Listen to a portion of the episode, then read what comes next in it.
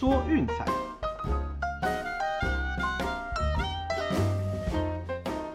看球赛买运彩，老师教你前往拿白。大家好，我是骆老师，欢迎来到骆老师说运彩的节目。哦，昨天复工的第一天哈，表现还不错。那我们的三场推荐呢，都顺利的过盘，而且是毫无悬念的那一种。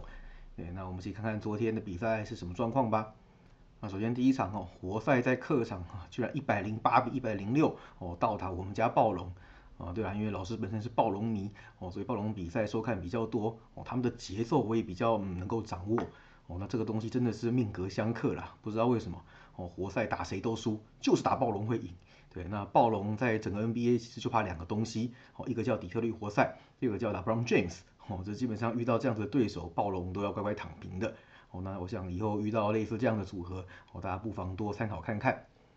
哦，那至于说第二场比赛呢，哦，独行侠一百二十二比一百一十三击败金州勇士，哦，这场一样就是从头领先到尾，啊，勇士的状况真的是非常低迷啦，啊，格雷汤森虽然回来，但是三分的手感还是欠佳。哦，那勇士虽然一度将比分追进哦，但是最后逆转是失败的。哦，所以我们的第二场推荐哦，独行侠受让。哦，当然赛前虽然变成让分啦，不过结果都一样哦，也是顺利收下的。那第三场比赛我们没有多讨论了，就是湖人队加养全家哦，最后快艇一百三十二比一百一十一痛宰洛杉矶湖人。对，那第三节那个真的是差点让湖人创下了就是呃单节得分十二分的丢脸记录哦，甚至差一点点而已啦。这场也是几乎从头领先到尾，哦，除了中场前被追到只差三分之外，基本上就是把湖人压在地上蹭的。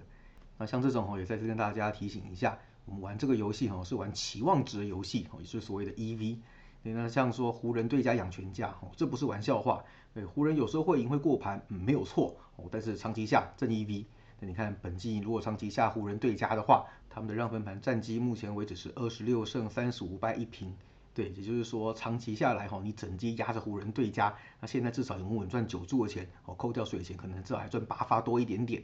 这个就像我们在日本职棒经常开玩笑的讲哦，中日小啦，哪是不小哦，巨人对家养全家，哦，这是一样的道理。基本上就是长期锁定的这样子的策略哦，是会收到效果的。那偶尔短期的波动，哎，可能会连续输个几场，那没有关系哦。但是时间拉长，胜率能够来个六成左右，哦，那基本上这条策略就绝对是正 EV 的。哦，所以大家其实，在玩球赛的时候，不妨也会锁定这样子的指标，哦，长期的下去做攻略，哦，我想会收到不错的效果。哦，记得这个游戏绝对不是关于什么一场比赛重注绝杀啦，对，赢了发财买车买房，输了就跑路那一种。哦，那玩这种期望值游戏，对，时间和样本数要拉长，哦，才能够收到效果。哦，这部分也跟大家就是不断的在提醒。好，那今天的部分哦，其实有蛮多场比赛都还不错的，哦，那我们就一起来带大家看一下吧。啊，首先第一场比赛哈是奥兰多魔术对多伦多暴龙，嗯，没错哈，又是我们的暴龙哦。那我们一起来看看这场比赛到底要怎么搞吧。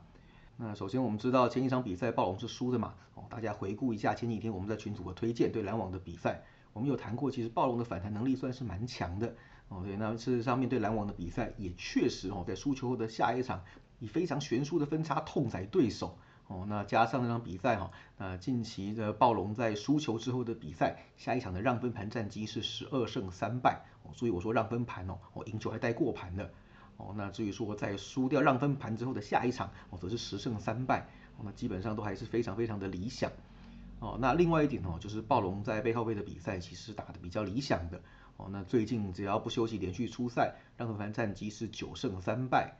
哦，那关于这点呢，我们在前几天群组对篮网的第二场比赛也有提过。我想这点也可能跟正中主力球员多年轻比较有关，哦，体力是比较旺盛的。对，那所以说在连续出赛的情况下，诶，第二场其实反而热的比较开，哦，打的也比较理想。那另外一个重点呢，就是对战魔术，哦，简直是一面倒。我们对战已经是十二连胜的状态。对，上一次输球是那个二零一九年季后赛的 Game Two，哦，那从那之后就是把魔术一直压着打。啊，而且呢，最近的十次交手，让分盘是九胜一败，那其中在主场哦，更是高达六胜一败的超高过盘率，所以我想啊，这个对手算是暴龙打起来非常得心应手的对手，哦，跟前面的活塞是完全不一样的，对，那所以我想啊，这场比赛应该哈会给他们一个很好的反弹契机，哦，那魔术的话，近期只能说呃正常发挥啦，哦，那基本上最近的胜利哦，通通都是来自吊车尾的球队。哦，包括六马火箭跟拓荒者，哦，那只有一场对金块是输球，但是打进洞的。那基本上大部分的时间面对强队哈，基本上都还是被大比分差碾过。那近期让分盘战绩是四胜六败。嗯，我想魔术的部分应该是比较没什么讨论的空间啦。对，那暴龙的部分，我想是有许多不错的指标出现。好，唯一一个小小的顾虑就是我们昨天有提过的，让三个球权这个部分，嗯，过盘率真的很低。对，加上昨天那场比赛哈，只要让到三个球权，暴龙的盘击只有两胜八败，哦，这个是比较不理想的。哦，不过我想啊，整体的条件就是背靠背出赛，好，输球之后的下一场，加上面对打起来非常得心应手的对手，好，另外补充一点就是暴龙近期在主场让分是十胜四败，那长期下来来说，嗯，依然是非常非常稳定的。我想这场比赛哈，那我们的推荐是暴龙让八分，这场预期应该是会有个不错的反弹，哦，拿魔术来泄昨天的恨。那至于说第二场比赛跟大家讨论的哈，是明尼苏达灰狼对奥克拉荷马雷霆的比赛。哦，那这两支球队呢，其实防守都是非常不怎么样。哦，那其中呢，灰狼最近真的是疯狂的开大分。哦，近期已经是二十大五小。哦，这种疯狂压倒性的高比分比赛一直出现。那这二十五场比赛当中呢，只有六场比赛的失分是不到一百一的。基本上每场比赛就是跟着对手狂轰猛炸。哦，而且事实上，灰狼整季下来呢，哦，他们平均每场比赛的那个球权是一百零三点六，哦，联盟是排名第四名的。也就是说，他们是一支节奏非常明快的球队，哦，这边拿到球很快就是往前带，然后很快的时间就出手，哦，绝不拖泥带水。所以基本上有他们的比赛那个节奏都是非常明快，哦，进攻的机会多，那得分自然也会跟着提升。